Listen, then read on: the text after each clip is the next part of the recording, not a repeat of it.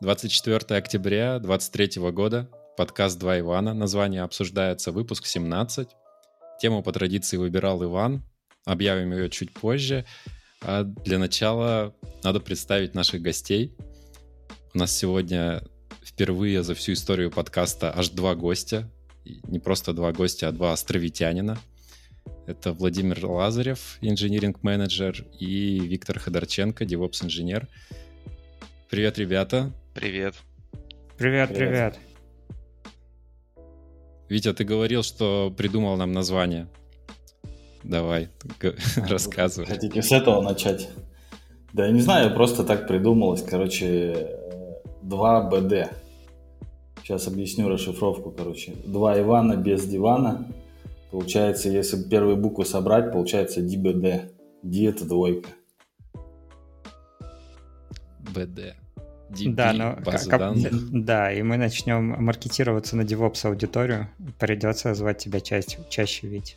Я, я увидел твой злой умысел mm. в этом названии. Ну да, есть. Вова, а у тебя есть варианты? Uh, слушай, да, честно говоря, uh, достаточно сложно. Ну, то есть даже вот этот вариант, типа, два Ивана и гость, а если гость не один? Или uh, два Ивана и два не Ивана, а что если, типа, один из них окажется все-таки третьим Иваном или четвертым? Ну, как бы, очень сложно. Придется обсуждать дальше. Вообще, пока мы тут между делом, я бы все-таки хотел Вову задать сакральный вопрос. Я знаю, у нас другая тема сегодня, Вов, но вот ты вроде первый инжиниринг-менеджер, ну, в смысле, с таким, с такой должностью. Вот. Mm-hmm. Тебе как комфортно по занятиям, по загрузке? Слушай, честно говоря, достаточно интенсивно. Вот. Ну, то есть там очень специфично, когда у тебя... На второй неделе работы ты уже сам кого-то пытаешься анбордить. На третьей неделе работы ты с кем-то пытаешься попрощаться из команды. Вот. На четвертой неделе работы ты уже сам кого-то нанимаешь. Это прикольно. Вы услышали мини-зарисовку «Какая бурная река у нас на островке». Вот. И хорошее послание всем будущим инжиниринг-менеджерам, которые к нам придут. У нас открыта вакансия на инжиниринг-менеджера, вот, на самый главный отельный продукт. Поэтому, если вдруг вы заинтересовались, приходите. Это, в принципе, объясняет любую у нас должность, наверное, в островке. В целом, такая, да, бурная река, куда тебя кидают, и ты учишься плавать. Ведь у тебя было такое ощущение, когда За... ты выходил? Ну, я довольно плавно вкатывался, но вообще инфраструктура большая, и я даже до сих пор там какие-то белые пятна для себя нахожу и пытаюсь проявить. Бурлит, бурлит. Мы можем даже спросить, как бы, на самом деле, предпочитаете вы бурную реку или штиль на море? Вот. О, с чего ты зашел? Так, а мы не... Погоди, мы не объявили. Это, это был такой плавный заход на нашу сегодняшнюю тему. Значит, идея для темы возникла после прослушивания подкаста Chuckle Sandwich. Довольно популярен в Штатах. И ребята там обсуждают вопросы «Would you rather?» или по-русски «или-или» вопросы, где довольно сложно выбрать одно или другое. Но интересен не, скорее не выбор, а объяснение человека, почему выбирает одно или другое. Собственно, Ваня, можешь вопрос еще раз повторить? Да, предпочел ли бы ты бурную реку или штиль на море, когда ты на корабле? Парусным, желательно. А, и мне сразу ответить, ну давайте. Только бурную реку, нафиг штиль, я лучше буду со штормом всю жизнь бороться. Что, в штиле ничего ведь не сделаешь, что я буду на месте стоять и грести. Неинтересно. Слушай, а я выберу штиль, потому что это классная песня группы Ария. Интересный ответ. Они же там умирают почти, когда поют эту песню. Прям страдают. Тоже хочешь страдать так же? Ну, песни красивые. Нет, но если по жизни выбирать, то я согласен. Конечно, мне тоже интересней э, в действительности бурная река, какой-то экшон. Э, это куда прикольней, разнообразней. Витя, что скажешь? Я, я за бурную реку, но вообще мне больше нравится, когда меняется погода. Вот. Но, я так понимаю, вариантов других нету. Поэтому бурная река. Такие вы все одинаковые, а скучные. Не знаю, я бы... Я сейчас бы выбирал бы стиль, но мне кажется, это мой эмоциональный настрой. Я просто хочу сейчас чего-то более спокойного, гуманного и всего остального. Вот. Я уже, так сказать, наплавался в реке. Интересно, добавят ли потом этот вопрос в Culture Fit интервью в компанию? Надо будет занести. Ой, а по поводу cultural fit мы тут как-то обсуждали, как можно было бы по-другому это назвать, чтобы было понятней. Ну вот я думаю, что вы вряд ли как-то воспринимаете в голове хорошо вот этот cultural fit, что вообще... Можно его просто назвать vibe-check. Вы приходите все такие, чувствуете, да, хороший кандидат, нет, не чувствуете. И у всех должен пойматься этот вайб, и тогда будет понятно, подходит или нет. Я помню, у Катаева есть вопрос «кайф, не кайф». То же самое, тоже типа как вайб-чек. Кайф? Кайф. Ну все, тогда погнали. Я когда пытаюсь описать это по-русски, использую э, соответствует ли он ценностям. Вот. Но это тоже достаточно абстрактно. Согласен, лучше да, заземляться. Сложно. Лучший вопрос в нашем культурном чеке — это как вы относитесь к мату. Все остальное как бы такое довольно второстепенно. Вань, я предлагаю тебе начать с твоего вопроса. Не так. Будем давать гостям, будем тиранить. Вот. Я, к сожалению, задал плохой вопрос, но надо Давайте. было делать подводку. Надо было сделать подводку, подводка неплохая.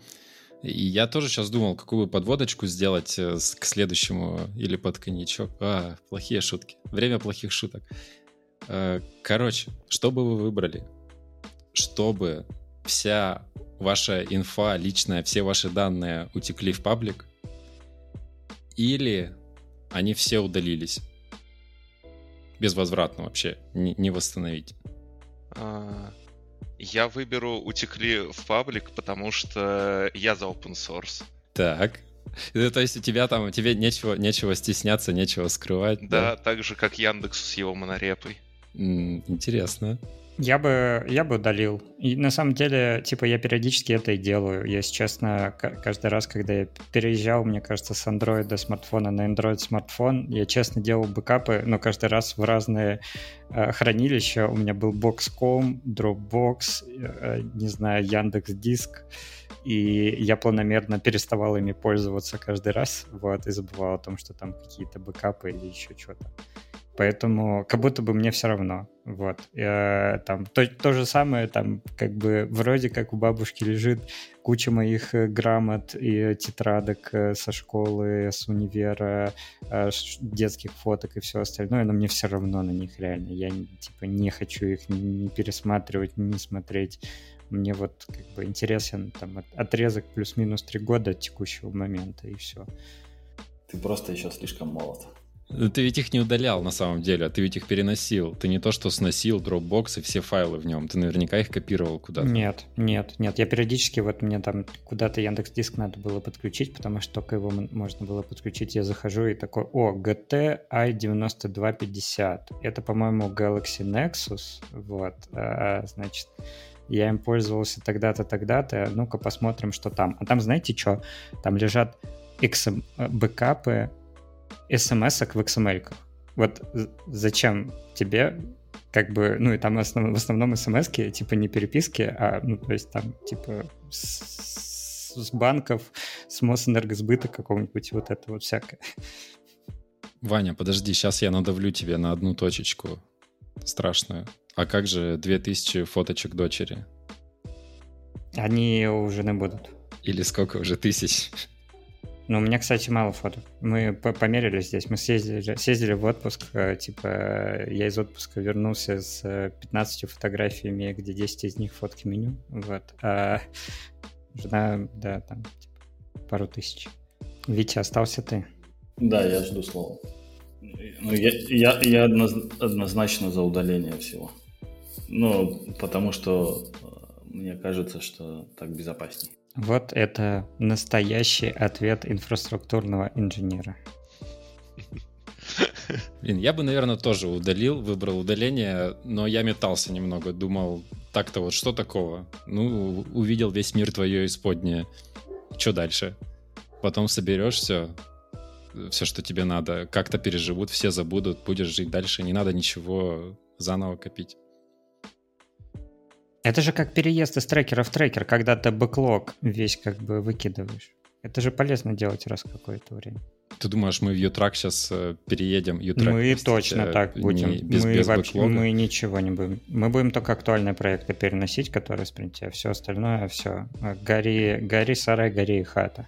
Это как, короче, историю в гите удалить все. Типа проект разрабатывался несколько лет. Да ладно, мне кажется, просто ребята только и ждали повод, что с рабочей историей в гите, где ты э, ну, удаляешь там две секретки, которые случайно запушил, вот, и еще типа десять э, ковитов, когда ты не мог пофиксить линтер, вот, также и с э, задачками в трекере Ваня только ждал удобного повода, чтобы от них избавиться. Но ты просто еще с менеджерами не говорил, с продуктами и проджектами. Сейчас они придут, тебе я... скажут, чего. Вообще-то, вообще-то я... Все в я, уже, я уже согласовал с проджектами вообще-то. Более того, Антон, мне кажется, сам написал у нас о том, что зачем переносить это все. Вов. Ладно, сейчас была бы плохая шутка, что у вас там задачек нет, просто и проект. Ладно, нет. Да, давай, Вова. Мой следующий вопрос? Да. Да. О, я хотел уточнить, а обязательно ли вопрос в формате «что ты выберешь» или ну, «что ты думаешь» как бы из двух вариантов тоже подходит? Ну, главное, чтобы был выбор. Ты озвучь, а мы тебе скажем. Главное, чтобы был выбор. Хорошо. Илон Маск спасет мир или погубит? Вот какие вопросы у нас пошли. Так, мне кажется, не то, не то. Ну, хотя... А, ты, наверное, намекаешь на то, что вот эти его последние наработки с э, внедрением в мозг чипов этих? Да любые, ну, как бы со всей... Э, со всем многообразием вообще технологий, с... Э, да, с нейролинком, типа с... Э, текущей, там, политикой X как медиа, с... Э, Теслами и их и беспилотников, ну вот, вся совокупность. Так как у нас вопросы или-или, я скажу, что спасет, потому что я привык смотреть в будущее с оптимизмом. Я тоже за спасение. Пусть пока подырявит озоновый слой, пусть позбивает людей, но потом все научатся, все сделаем. Он же сам, мне кажется, научится и эти озоновые дыры заклеивать в итоге. И мусор еще очистит у нас на орбите. И все будет хорошо. Так что я за спасет. Вить. Я за то, что погубит. Так, я почему? Думаю, что погубит. Да он какой-то просто безудержный. Слишком безудержный парень. То есть ты думаешь, что ничего позитивного в итоге не светит? Или что если, знаешь, он не будет спасителем единолично, то да не доставайся же ты никому. Не, ну так-то я думаю, что как бы он в принципе не фигура такая, которая что-то может там спасти. Или это, ну, мы же как бы в определенных условиях находимся, поэтому я думаю, что, короче, от него больше вреда, чем пользы. Окей. Я разделяю оптимизм, кибероптимизм ребят и скажу, что тоже спасет, что у нас получится вообще решить все проблемы по мере их поступления. Ну, он вроде как крутой, много знает, много читает, много делает, но не, не настолько крутой, чтобы уничтожить все. Мне, мне кажется, довольно сложно э, нас уничтожить, если только это не астероид какой-нибудь размером с полземли. Да, конечно, вон панголин мышь сожрал и чё. Ну, это я про ковид. Так, я снова, я, снова, я снова в танке, я это... В три года прошло, и теперь ну, это как этот ковид. Как, как, и ожида... как и ожидалось, собственно говоря. Так, давайте дальше. Витя, Вить. Твой вопрос. Вопрос такой. Три джуна или один сеньор? Три джуна, потому что у меня достаточно опыта для того, чтобы менеджить такую команду. Вот. Это, это easy. Ну, то есть, типа, я просто считаю, что, окей, там, джуны, условно говоря, сложно так сравнивать, да, то есть, там, типа, сеньор может быть десять икс и все остальное, но в целом, э, если говорить про, наверное, темпы роста, вот, то у тебя там джуны за год должны дойти до какого-то middle, минус middle состояния, и это будет, типа, там, ноль целых пять, ноль целых пять, ноль целых пять, и это будет, типа, полтора икс к сеньору. Вот и все. Ну, то есть, и тебе важно, чтобы они только не наломали дров, но это зависит от твоих компетенций. Это, наверное, еще от проекта зависит, чем занимаешься. Я бы не всегда выбрал трех джунов. Иногда охота в каком-то узком, таком тесном кругу что-то поделать, и там в паре это как-то эффективнее, что ли, не знаю. Ну, вот как, как мы Advent of Crabs, например, пилили. Хотя там, наверное, больше была команда, я не знаю, сколько там на самом деле было человек. Ну, типа, разработки, по-моему, двое. И нам было достаточно. Кстати, что ты думаешь, если бы ты, ты бы трех джунов нашел пилить Advent of Crabs, это бы сильно на сроки повлияло там на реализацию? Я думаю, мы бы дольше пилили, наверное. Вот, но результат был бы не сильно хуже. То есть, ну, я думаю, что, типа, там бы было бы а-ля Не, не месяц или сколько там, полтора месяца, которые мы делали, вот, было бы три. Но при этом результат примерно такой же был бы. Вова, давай, самый компетентный менеджер. Слушайте, на самом деле я задумался над этим вопросом, а что если ты хочешь прийти не к успеху, а наоборот, типа побыстрее похоронить проект, ты возьмешь трех типа супер зеленых джунов или одного токсичного синьора, что как бы быстрее развалит тебе проект.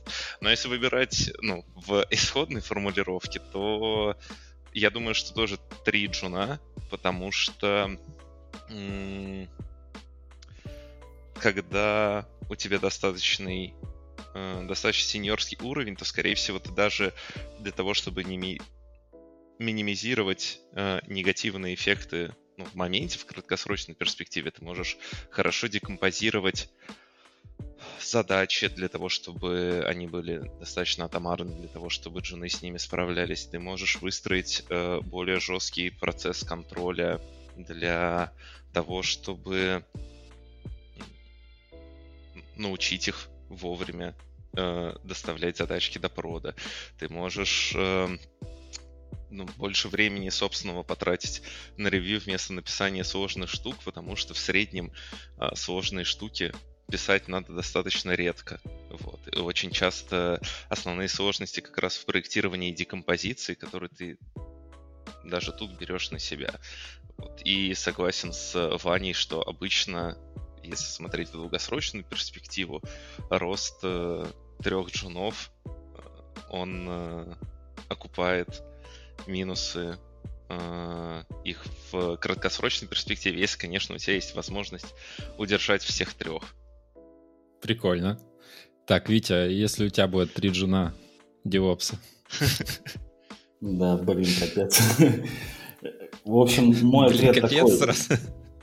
Мой ответ такой, что, короче, зависит от фазы проекта. На старте, когда нужно много думать про архитектуру, я бы, конечно, сеньора выбрал. Вот. А если проект уже как бы не молодой, и там очень много надо поддерживать код, то можно джунов взять. Вот. Но экономически джуны... Ну, а если бы, если бы тебе вообще до конца твоей карьеры, там, до конца жизни, ты можешь создавать команды только с одним сеньором или с тремя джунами? Ну, тогда сеньора, конечно. Ну, потому что сеньор может работать как джун. Ну, просто он, типа, быстро от такой фигни выберет и уйдет. Тогда надо будет нового искать. Вот, а джун как сеньор работать не может. То есть сеньор, короче, это более универсальный такой инструмент. Прикольный аргумент. А что насчет найма? Мне все-таки кажется, что трех джунов нанять в сумме быстрее э, и дешевле, чем одного сеньора. Ну да, конечно. Конечно, конечно. Вот, ну, типа... Про джунов обычно говорят, что это инвестиция, так или иначе. Вот, то есть если хорошо найм выстроен, то можно джунов нанимать. А если найм не очень хорошо выстроен, то будет, получается, много ошибок в найме, и компания будет терять. Угу. Окей, спасибо. У меня есть плавная подводочка к, к моему следующему вопросу. Она даже, ну, мне кажется, связана. В общем, что бы вы выбрали? Идеально знать любую технологию вообще и уметь ей пользоваться и все, но не уметь ее объяснять вообще никому никак. Просто вот вы не можете объяснить, как вы это делаете, никого научить не можете. Или идеально объяснять любую технологию и вообще что угодно, но никогда вообще не можете пользоваться. Прям ни строчки кода написать, ничего, но можете всегда объяснить кому-то, как это сделать. Это О, мы сейчас вот менеджеры против, тех, против технарей, да? Сразу как бы какой-то выстраиваем барьер или, или что? Я почему-то сразу вспомнил профессоров из института, которые все время объясняют. Я не уверен, они идеально, идеально, идеально они объясняют или нет, но мы, мы же вымышленный мир, мы же вымышленный мир рассматриваем. В этом мире ты бы мог объяснить кому угодно и научить чему угодно вообще, но сам вообще не можешь пользоваться. Прям вот не дает тебе магическая сила к клавиатуре ручки протянуть. Я буду последователен в своих ответах, поэтому выберу э, идеально объяснять и не уметь самому, потому что мы берем, нанимаем трех жунов, идеально объясняем им технологии, и все, типа, все проблемы наши решены. Но мне кажется, это, ну, как бы идеальная комбинация. Меня вопрос заставил призадуматься. Как, как обычно. Как обычно свои... Ну, видимо, да. Видимо, ты уже так... выбрал, ты уже выбрал джунов, да, ты, ты, ты уже обучать джунов собрался, по-моему. Да, я согласен. У меня как бы, у меня всегда противоречивые ответы, вот, потому что делаю и то, и другое. Но да, видимо, объяснять. Мне кажется, тут еще э, важный, ну, типа, момент в бас-факторе, вот, что... Ну, ты сам себе иначе делаешь единичный бас-фактор. Это, конечно, хорошо. Ты можешь всегда просить зарплату побольше. Но в целом, мне кажется, это скорее плохо. Вот. Так, а ты смотри, смотри глубже дальше. Ты можешь вообще что угодно сделать. Вот там с- свою фирму открыть, ты знаешь, как все процессы там устроены. Ты можешь сам быстро пройти по всем инстанциям. Знаешь, кому что сделать. Короче, ты сам себе такой начальник. Но mm-hmm. никто никогда не понимает, как ты это делаешь, но а ты не можешь. Ну, это не масштабируется. Ну, то есть, мне кажется... Да, делегировать нельзя. Итоговый, ну, вот output, если ты все можешь объяснить, он будет выше за счет того, что ты можешь масштабировать сколько угодно свою деятельность. Блин, а я начал представлять себе уже этот мир магический, потому что, ну, у нас же есть куча средств, ну, а-ля там, типа, записать его на видеокамеру, что он там делает, и что в этом мире оно стирается автоматом, не знаю, там, пленки, короче, ничего, ничего нельзя. Ну, то есть вообще вот этот принцип, вот типа, да, что... Вот такие, такие миры и надо представлять. Я бы, короче, выбрал такой вариант, чтобы я умел, но не мог объяснить. Нет, просто, мне кажется, это тупо экономически выгодней. Ну, типа, на тебя все завязаны. Может, всегда сработать. А если ты умеешь все объяснять, ну, тебе только идти куда-то. Работать куда-нибудь в институт там или курсы. Блин, я, наверное, тоже к, к объяснению склоняюсь. Хотя, наверное, лет пять назад я бы выбрал все уметь, ничего не объяснять. Сейчас я думаю, что, блин, нет, лучше я, наверное, буду объяснять, чем что-то самому делать. Ох, эти айтишники что угодно придумают, лишь бы самим ничего не делать. Ты вот говоришь, типа, пять лет назад, а, ну, как это, перелом когда произошел? Два года назад, три, полтора, месяц в этом году? Я думаю, спустя год после того, как Островок пришел. Mm. Уже как-то ценность, когда, когда начался поток людей больше в команде, больше нанимать, там, обучать чего-то делать, и, и тяжело отпустить. Тяжело отпустить то, что ты сам все руками делаешь, а тебе уже нужно как-то другим объяснять, как делать, чтобы, ну, как раз чтобы масштабировалось. И я уже стал понимать, что, блин, да, я, я, буду, я буду скучать, потому что я ничего сам не могу сделать, но надо уже искать позитив в том, что другие делают. Нормально. Жиза, короче. Конкретная жиза. Давай, Ваня, разбавляй. Продолжаем про магические миры. Вот. Мне интересно, вы бы выбрали работать только на диалап интернете или же писать, ну, делать свою работу, писать код там, или писать плейбуки только на смартфоне? Но там супербыстрым интернетом. Ауч. пять джи, все остальное. Два Ивана и магические миры. Смартфон. Я уже со смартфона, кстати, работал, писал. Мне, у меня эта идея уже давно теплится. Я прям хочу, чтобы у меня на телефоне был нормальный шелл. Клавиатуру можно было подключить, где угодно его поставить, перевернуть и, и все с него делать. Так что я скорее, я скорее за, за телефон, пусть они прокачиваются, эволюционируют. Я, я просто представил этот смартфон, ну, какого он должен быть размера для того, чтобы у тебя комфортно можно было кодить на экранной клавиатуре. Вот, айфон шестнадцать про макс два. Это звучит... Да, камон, внешняя клавиатура. Внешняя клавиатура. Да, вроде это... как... Или нельзя? Можно, Ваня, пользоваться внешней клавиатурой? Можно, можно. Ну, слушай, тогда выбор очевиден. Да, я тоже за смартфон, потому что я не... точно не настолько познал дзен, чтобы смириться с медленным интернетом. И при этом у меня был по жизни опыт, когда я нашел в себе возможность э, подключиться с чего-то типа эр дэ пэ к офисному ноуту. Ну, в смысле, ноуту, который я бросил в офисе, э, который был там со всеми доступами и со всем, и пойти в сплав, потому что ноутбук... Э, достаточно проблематично и рисково упаковывать в гермомешок, а вот э, iPhone можно легко кинуть в зиплок и с ним пойти на байдарках, ну, в гору, куда угодно. Блин, не, Ваня, надо усложнять. Нельзя внешней клавиатурой. Тогда слишком простой выбор. Mm-hmm. Только экранной клавиатурой. Ведь тогда давай. Даже я Толь... призадумаюсь чуть-чуть. Толь... Я, может только... быть, даже только экранной клавиатурой. Ну, моя-то работа, она в основном про сеть. Ну, в плане того, что я управляю же всякими хостами через интернет, поэтому мне важно интернет. Но если бы я программировал, наверное, я бы, может, диалап выбрал. Потому что ты сидишь, пишешь код, это как бы тебе не сильно важно. Код интернет. Ну, пока ты не пошел гуглить, да, там что-нибудь. Ой, ну не знаю, знаешь, а потом ты сидишь и выкачиваешь монорепу несколько дней. Типа просто там э, комиты, которые типа туда закинули твои коллеги, а потом кто-нибудь еще ошибся в гитигноре и запушил туда статику, и все. Ты на неделю ушел в сабатикл. С дискетой в офис можно съездить, да и все. Дискеты. У меня примерно уже ситуации такие бывают и не с диалапом в современном мире. Потому что, я не знаю, это, видать, мир фронтендерских проектов или просто репозиторий с десятками, сотнями тысяч коммитов. Но без депф, минус-минус депф равно один, уже некоторые репозитории прямо сложно выкачивать. То есть тут диалап, не диалап, мы уже в этом мире живем ужасно.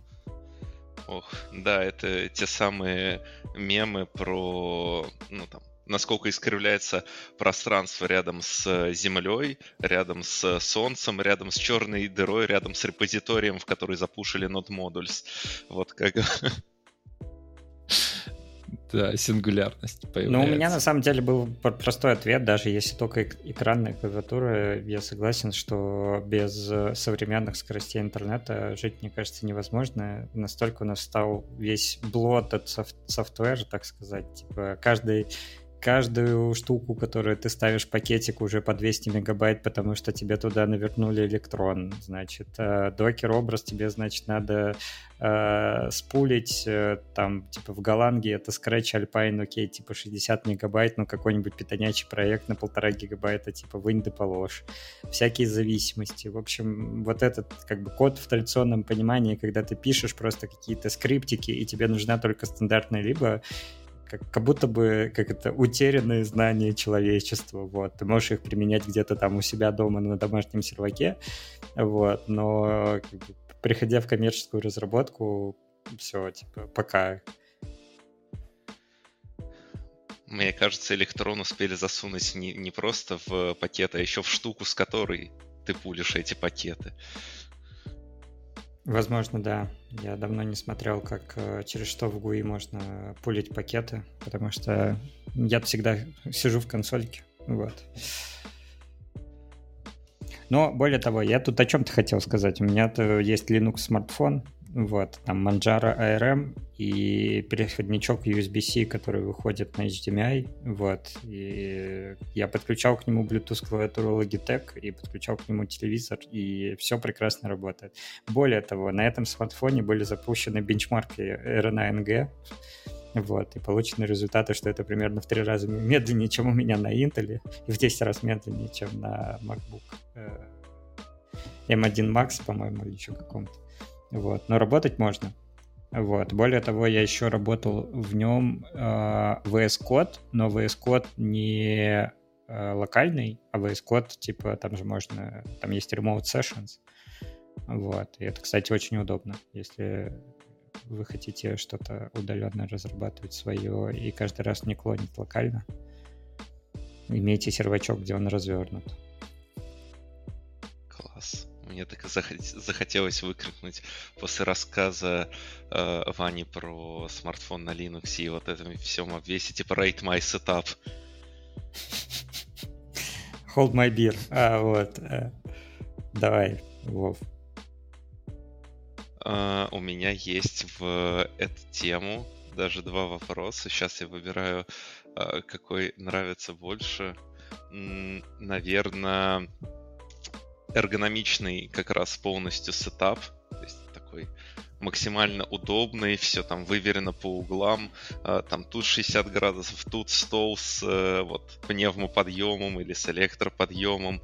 Там монитор так, чтобы он висел прямо напротив твоей головы. И так... Рабо... Ну, и, соответственно, так работать постоянно, или э, ноутбук и гамак, и тоже так работать постоянно. Ничего лишнего. Так, а трейд-офф какой? Ну, трейд-офф в том, что ты это фиксируешь на всю жизнь, и, собственно, в одном варианте у тебя как бы вот есть мобильность, ты, типа, всегда с ноутбуком, но корячишься как креветка, вот, или ты всегда на одном и том же месте к нему прикован, но тебе дофига удобно. Трейд-офф в здоровье спины, Вань, просто, типа... И в мобильности. Опять, да, реалии... За тридцать. Дедовские темы. Я, я, я могу, мне здесь супер просто ответить, на самом деле. Я живу в реальности того, что я таскаю с собой постоянно ноутбук, и я как раз та креветка, которая сидит над ним, и все остальное. У меня есть вроде как типа оборудованное место дома, но я не могу его использовать, потому что там теперь типа ребенок, и ему постоянно нужна комната, отдельной комнаты нет. Всякое остальное. Но даже если бы ребенка не было, я бы все равно как бы с ноутбуком. Типа мне ок. Ну нет, я даже аймаки поставлю, пусть у меня будет все супер круто, крутые офисы, и опять офисов по всему миру сделаю, или сколько надо, и буду сидеть всегда в комфорте. Пофиг, работа подождет. А если только один офис, всегда только из него? Ну, значит, только один. Я, я наверное, приверженец лучше такого, на месте посидеть, ничего страшного. Окей, Вить, ты что скажешь?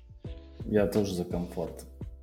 Ну, это как бы, да, реалии того, что спина уже, шея, там, вот, там лишний раз посидел не на том диване, уже все, там, кряхтишь, ходишь.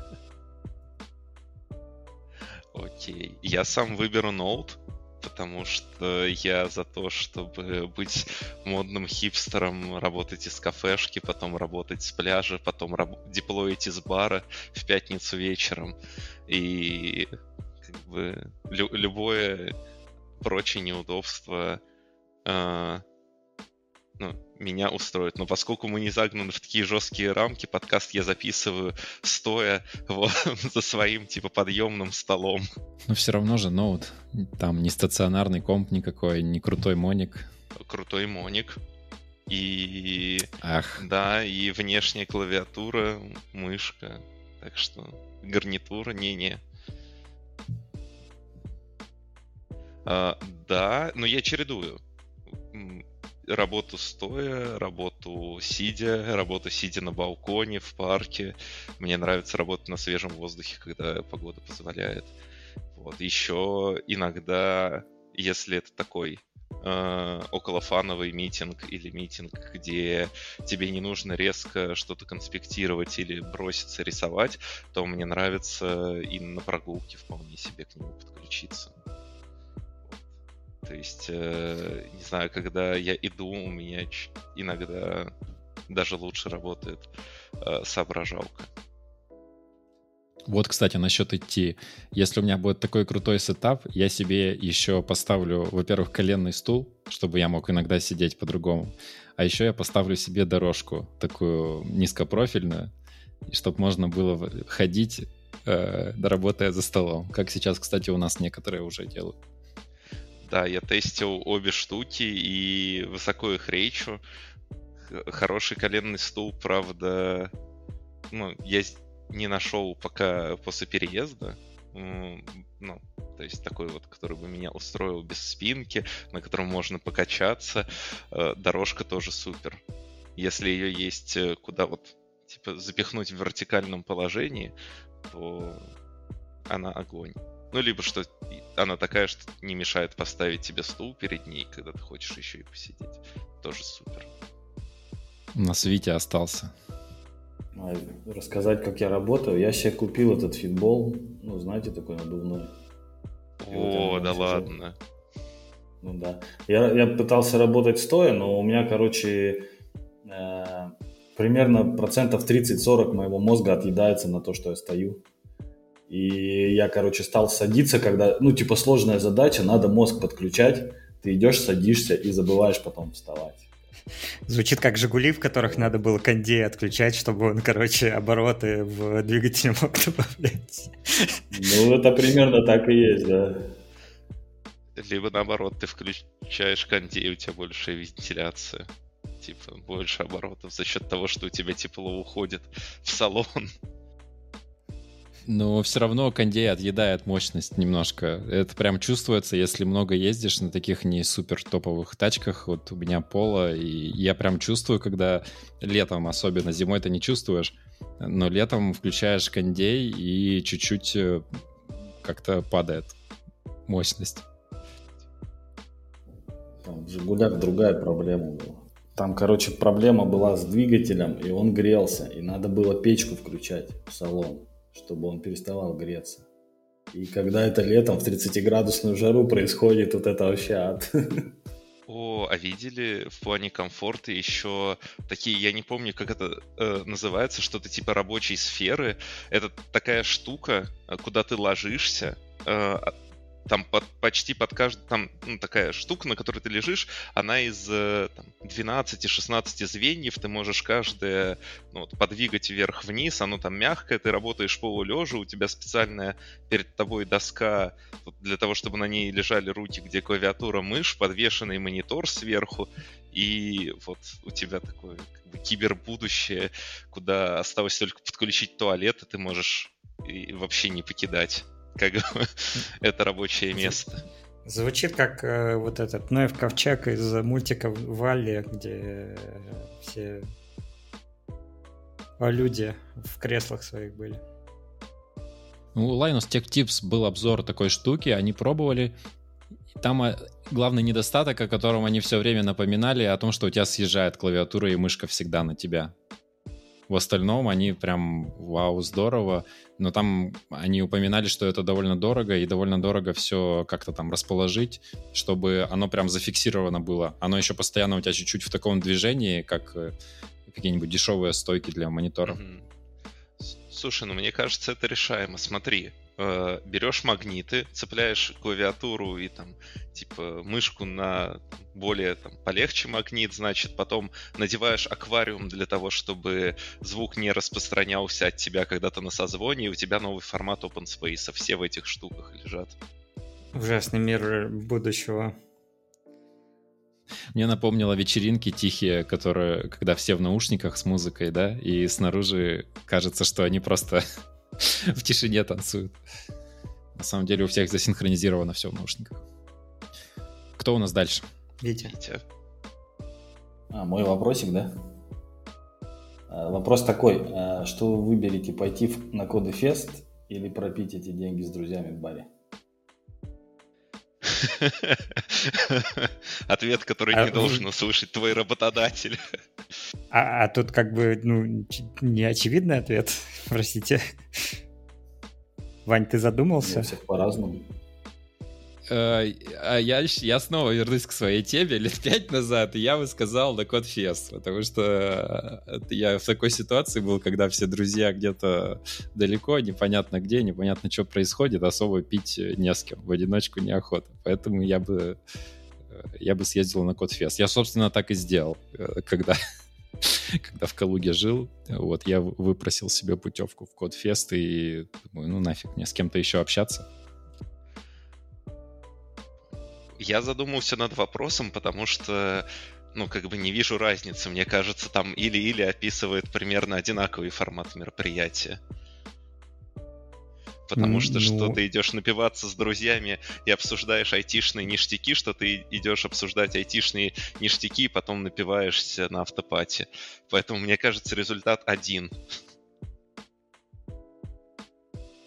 Блин, я не напивался после автопати. Я, типа, я вел заметки, я потом людей спрашивал, и прям суперсерьезно. Я думаю, такой, такой посыл-то, что ты, типа, на Кодфесте будешь работать головой и около, около программистской деятельностью заниматься.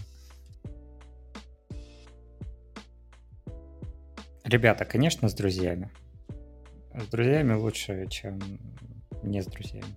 Все просто. Получается, мнения разделились. Так, а ты, Витя? Я на Кодфест. А почему? Ну, не знаю, это прикольно. Мне нравится. Недалеко, да? Это же у тебя там в Новосибе под, под рукой, можно сказать, да? А у вас что, не проводят, что ли? А мне Но казалось, он типа локаль, локальный. Да. А, ну ладно. В Москве и в Питере больше хайлот. У нас тоже был хайлот один раз. Что-то никто не пошел на него. На фан-встречу. Ну, короче, почему Кодфест? Это про... про кругозор. То есть можно походить, посмотреть на разные технологии и вдохновиться. В общем, походить и вдохновиться. Это прикольно. Слушай, ну, честно говоря, опять же, вот, возвращаясь к адвокатированию э, напивания с друзьями, я прихожу в бар со своими э, друзьями, там, которые тоже сейчас много кто там, синьор, тимлиды, э, даже там с э, ребятами, кто были у меня джуны, с кем я, ну, остался в дружеских отношениях, э, хотя мы вместе уже не работаем, и они мне давай затирать как раз про... Э, self-driving транспорт, про э, то, как они в дотнете какую-то штуку скалируют, вот, про то, как, э, я не знаю, что еще угодно может быть. Причем обычно в формате напивания с друзьями тебе расскажут историю факапов, которые ты не услышишь на Кодфестах, потому что там не принято такое рассказывать, и это еще более ценно. Но я вообще на самом деле согласен с точки зрения кругозора. Вот. Ну, то есть, типа, это хороший аргумент, как по мне. Я задумался о том, что, кажется, я не с теми людьми дружу. Нет, возможно, у тебя больше кругозор, кругозор в друзьях, чем у нас, потому что у меня тоже встречи с друзьями сводятся к тому, что мы начинаем, типа, что-то говорить про, про айтишную работу. Ну, или я начинаю рассказывать про ребенка. Вы же понимаете, да? У меня ну, теперь раз. Новая тема. Короче, смотрите, значит, у вас выбор, опять магический мир, вот, выбора два. Либо каждую строчку кода, которую ты пишешь, за... озвучивает закадровый голос в твоей голове, либо каждый найденный баг в твоем коде автоматически публикуется в соцсети от твоего имени, что типа я вот такой-то, такой-то написал баг вот здесь. И там плюс-минус пять строчек кода. В чем подвох? Подожди, нужен, нужен трейд-офф э, той темы, которая там голос проговаривает в голове, потому что, мне кажется, ты, ты и так его закадрово, это чужой голос. Какой-нибудь Морган Фримен сидит и, и тебе как бы... И ты не можешь а его, это а контролировать. Его слышат, а его слышат остальные? Нет, только а ты. А остальные слышат, только да? Только ты, только ты. Только я... Не, а, ну в смысле, а почему? Вот я, например, сижу в офисе, печатаю, и, и Морган Фримен говорит, что я печатаю. Это уже страшнее, чем э, пушить баги куда-то. Может я, может, я пишу какой-нибудь тест неполиткорректный, и там название теста какое-нибудь, ну, прям жесткое, примеры какие-нибудь, знаешь, людей реальных. И все это слышат. Слушай, ну, то есть ну, я тогда смотрю, это должен озвучивать типа... еще и Самюэль Эль Джексон, типа, ах ты грязный мадафака. Вот как... Не только озвучивая, но еще и комментируя то, что ты написал. Вот это уже, да, это уже нормально. Здесь сложно выбрать... Как, как кто комментирует и пушит ли баги. Блин. Наверное, все-таки пусть комментируют и говорят. Я, я не хочу, наверное, баги пушить. Слушай, а ты можешь выбрать закадровый голос в твоей голове? Да, но только кого-то из, из знаменитостей. Ну да. Гудков. Гуд, у, тебя, у тебя Гудков будет, Вова. Блин, а в смысле ты мне выбираешь? Ну вот, а я, я бы себе выбрал, честно говоря, Дроздовый, и мне кажется, это вообще идеально. Вот, он тебе и концентрирует, и приятно послушать, вот. И в какой-то момент он вставляет, ох уж эти чудеса дикой природы, когда ты какую-то дичь написал. Поэтому, мне кажется, выбор однозначно за закадровый голос. А здесь мы видим обработку ошибок в стиле Accept Exception. Пожалуйста, делайте так. Только... Только в ваших персональных скриптах. Вить, ну давай. Я смотрю, простой выбор. Блин, а я сидел, думал над ним на самом деле. Я за то, чтобы мои баги публиковались. Потому что второй вариант — это какая-то Ого. психиатрическая болезнь. А я вот, ну, сначала хотел выбирать закадровый голос, потом подумал, типа, я и так озвучиваю, там уже какой-то диалог или вообще что-то идет, и я бы не хотел, чтобы так было. И, и потом подумал, что я хочу баги, потому что у меня есть, ну, ценность по саморазвитию, и если мои баги будут публиковаться, вот каждый найденный, я бы, типа, более строго относился к тому, как пишу код. Вот, это такой хороший пример паблик-шейминга. А может быть, тут как бы шейминг с шеймингом поставить на весы, и, например, чтобы был не закадровый голос, а закадровый смех, когда у тебя там тест падает, например, и его услышали все вокруг. А пока пишешь, у тебя там музыка из Бенни Хилла, да? Тру-тру-тру-тру-тру-тру, и как бы... Да-да-да-да-да. Я бы лучше в таком сказочном мире жил. Пусть будет э, свистелки, перделки вокруг моего печатания, да, публиковать куда-то баги я не хочу. Это я помню, мы вот здесь в Риверсайде с Ваней... Э, Ваня увидел саундборд, и мы начали там тыкать рандомные кнопки. Это, к сожалению, ни в какой продакшн не пошло.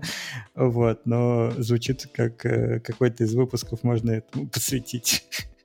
А сейчас мы пишем... Подкаст с темой ситком про код. Так, ребята, давайте подходить потихоньку к концу, завершать на этих веселых нотах. Мне кажется, было здорово. Необычно, живо. Надо миксовать вопросы. Я понял, что надо больше, не больше, а вернее разбавлять какими-нибудь не жизненными вопросами, а прикольными. Вам как? Мне было супер. Вообще, у меня еще в загашнике есть классные вопросы. Можно было бы как-нибудь обсудить, устроить потом часть два. Давайте, да, закоммитимся как-нибудь на часть два. А сегодня будем завершать. Это был экспериментальный выпуск двух Иванов и двух гостей. Всем спасибо. Всем пока. Пока. Всем пока. Пока-пока.